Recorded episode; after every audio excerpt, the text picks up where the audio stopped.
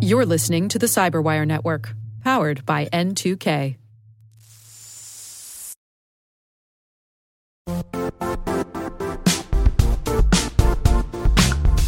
The IT world used to be simpler. You only had to secure and manage environments that you controlled. Then came new technologies and new ways to work. Now, employees, apps, and networks are everywhere. This means poor visibility, security gaps, and added risk. That's why Cloudflare created the first ever connectivity cloud. Visit cloudflare.com to protect your business everywhere you do business.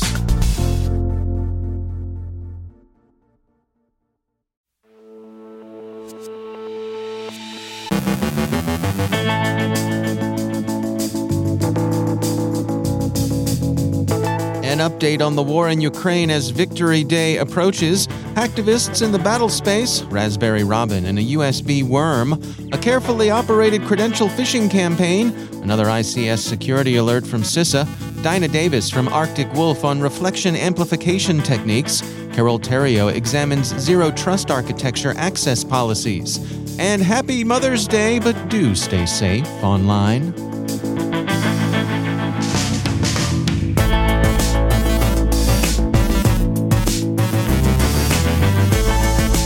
CyberWire studios at DataTribe, I'm Dave Bittner with your CyberWire summary for Friday, May 6th, 2022.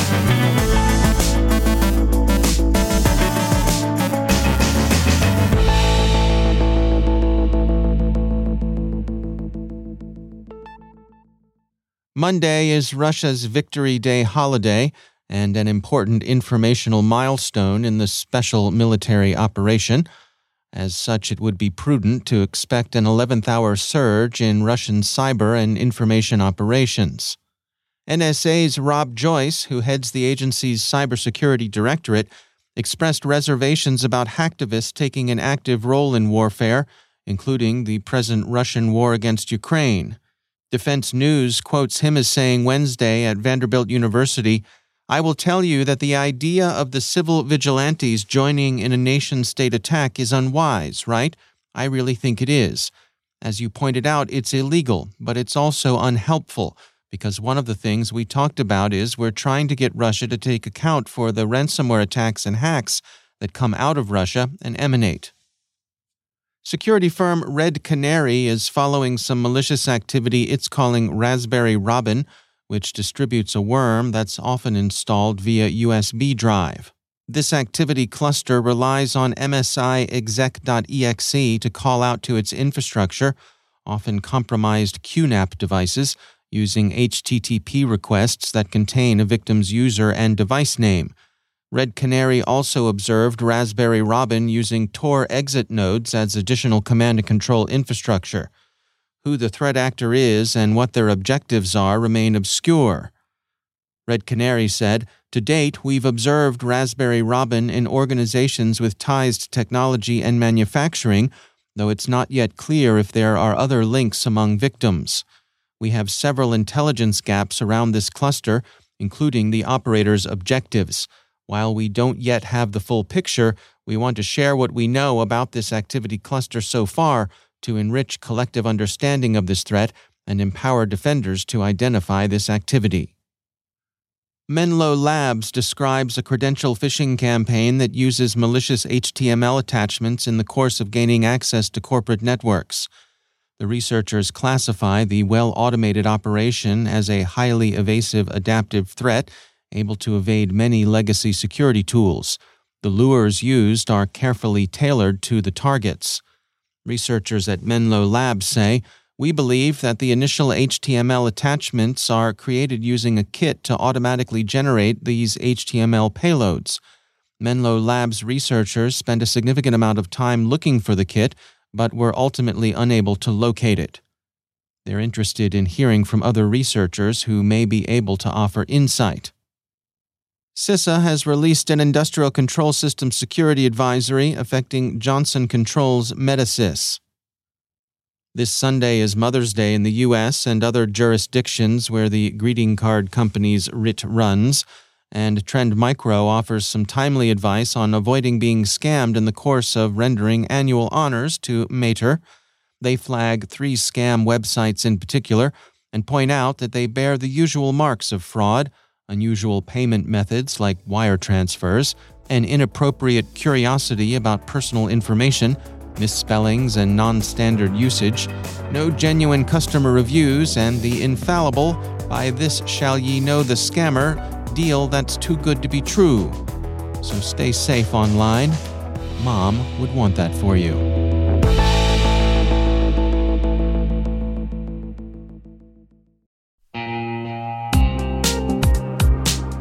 Managing the requirements for modern security programs is increasingly challenging and time consuming.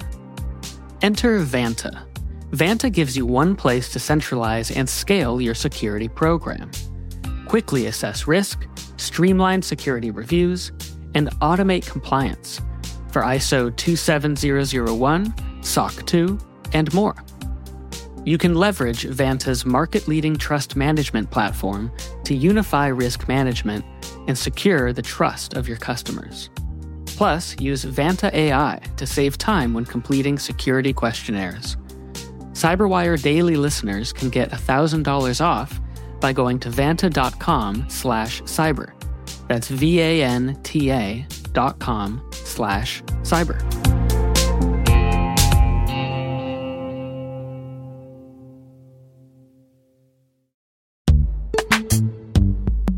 In the dynamic world of enterprise security, identity architects and IT leaders face a major challenge.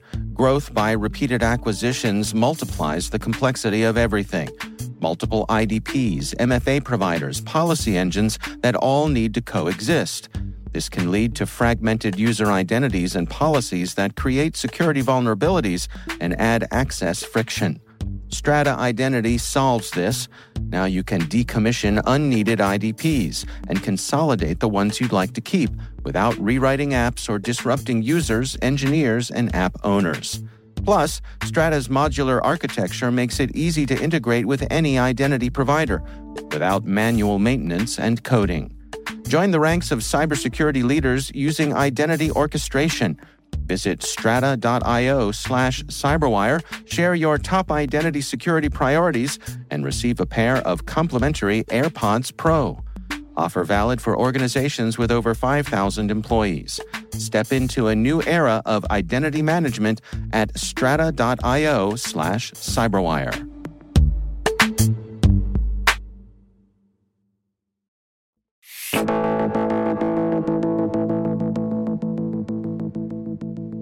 Zero trust remains a hot buzzword in cybersecurity, generating great interest from some and eye rolls from others. Our UK correspondent Carol Theriault takes a closer look at zero trust architecture access policies. A zero trust architecture is an approach where inherent trust in a network is utterly removed. So when you design a new system, instead of assuming that the network is a safe hub, you assume that it's hostile. And this makes sense. Just because you're connected to a network, it doesn't mean that you should be able to access everything on that network. You see, it's common in cybersecurity breaches to see an attacker gain a foothold on a network and then move laterally so, for example, they might be able to get an employee's username and password and use this as a springboard to access sensitive data or vital services because everyone and everything already on the network has been marked as trusted with access to the rest of the network. In zero trust architecture, the network is treated as hostile, so every request for data or service access is continually verified against an access policy. So, what of this access policy? According to the National Cybersecurity Center, or the NCSC, Zero Trust by Design relies on a few elements one is strong authentication. So, this is unique, hard to crack passwords, multi factor authentication, that sort of thing. And then there's authorization. So, once a person has been authenticated, what are they allowed to see and do? A third is device health. So, this is looking for unpatched vulnerabilities or seeing if defenses are turned off or not present. And perhaps the most interesting is this fourth one value of the data being accessed. So, if you're looking up the definition of an acronym, this might be considered to be much lower in value than your corporate bank account details. So, how did zero trust architecture even come about, or why are people implementing it? Well, the answer ultimately, says the NCSC, came down to companies choosing zero trust out of necessity, often after an attack. So maybe zero trust is worth a look. And the NCSC has published guidance on zero trust architecture for organizations. And I would agree it's a great place to start if you're unsure whether it's the right option for your company. Plus, all the information is free. So, you know, why not? This was Carol Theriault for the Cyberwire.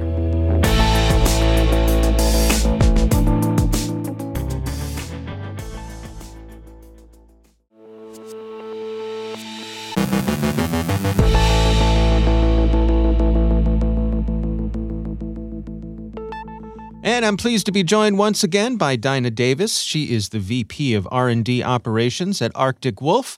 Uh, Dinah, it is always great to welcome you back to the show. Uh, I wanted to touch base with you today on this whole notion of reflection amplification attacks, sort of uh, get a little base level understanding of, of what these are all about. Can you help us out here?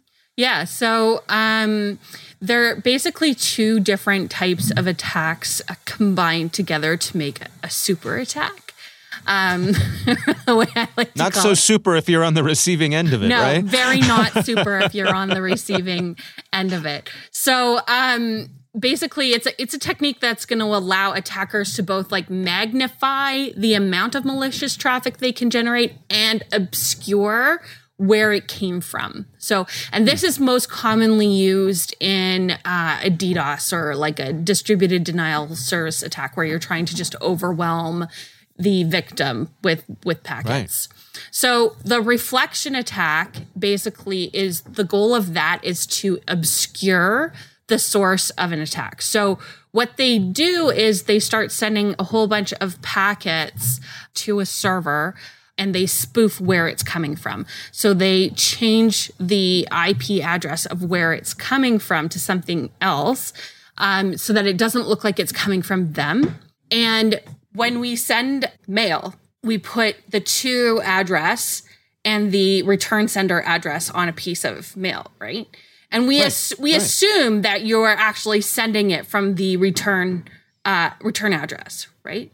Yeah. In, instead, what happens if you wanted to like, if I wanted to like just make your house full of mail, I could I could send mail from all different places to a, a fake address and have the return address be your house and all of this bad mail gets returned to your house and oh. you ah. then get flooded with bags of mail of the like miracle on 64th street kind of you know visualization there where santa got all these all this mail right Right, right. And so it could have come from all over. You don't know. You don't know where this came from. They can't track it. The return address says your house, so it got sent back to your house.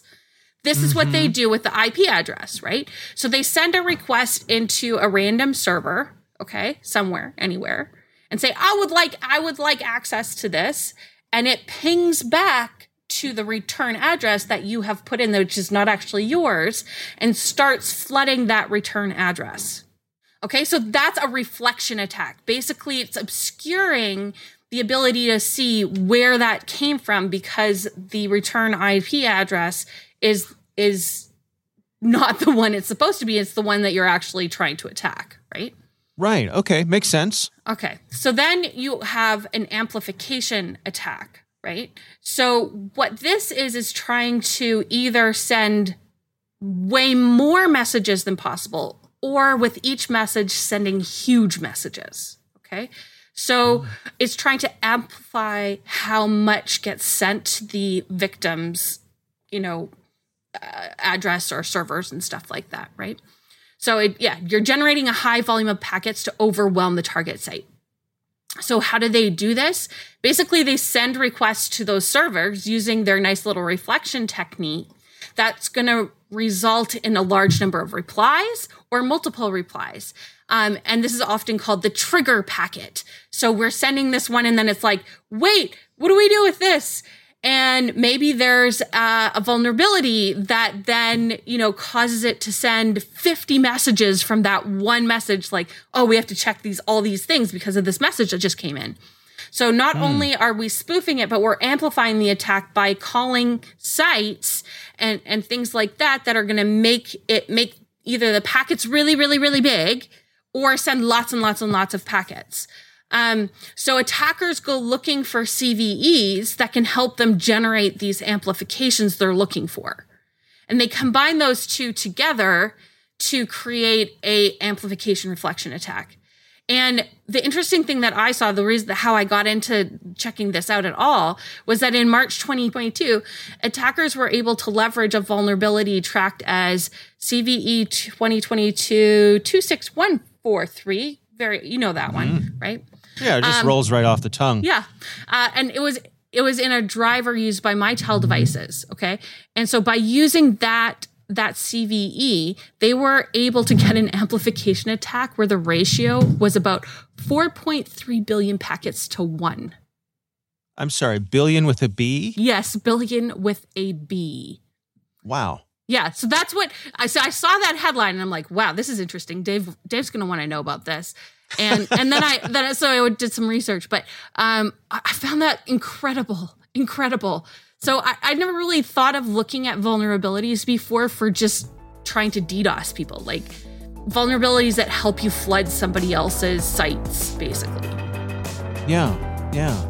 All right. Well, interesting stuff for sure. And as you say, I mean, this is primarily uh, focused on DDoS attacks. All right. Well, Dinah Davis, thanks for joining us.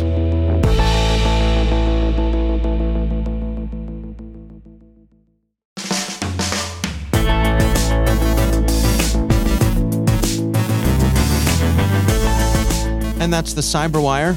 For links to all of today's stories, check out our daily briefing at thecyberwire.com.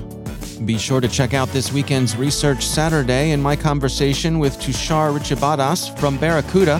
We're going to be discussing their findings detailed in their report Threat Spotlight Attacks on Log4Shell Vulnerabilities. That's Research Saturday. Check it out. The Cyberwire podcast is proudly produced in Maryland out of the startup studios of DataTribe, where they're co building the next generation of cybersecurity teams and technologies. Our amazing Cyberwire team is Liz Irvin, Elliot Peltzman, Trey Hester, Brandon Karpf, Eliana White, Puru Prakash, Justin Sabie, Tim Nodar, Joe Carrigan, Carol Theriault, Ben Yelin, Nick Veliky, Gina Johnson, Bennett Moe, Chris Russell, John Petrik, Jennifer Eiben, Rick Howard, Peter Kilpe, and I'm Dave Bittner. Thanks for listening. We'll see you back here next week.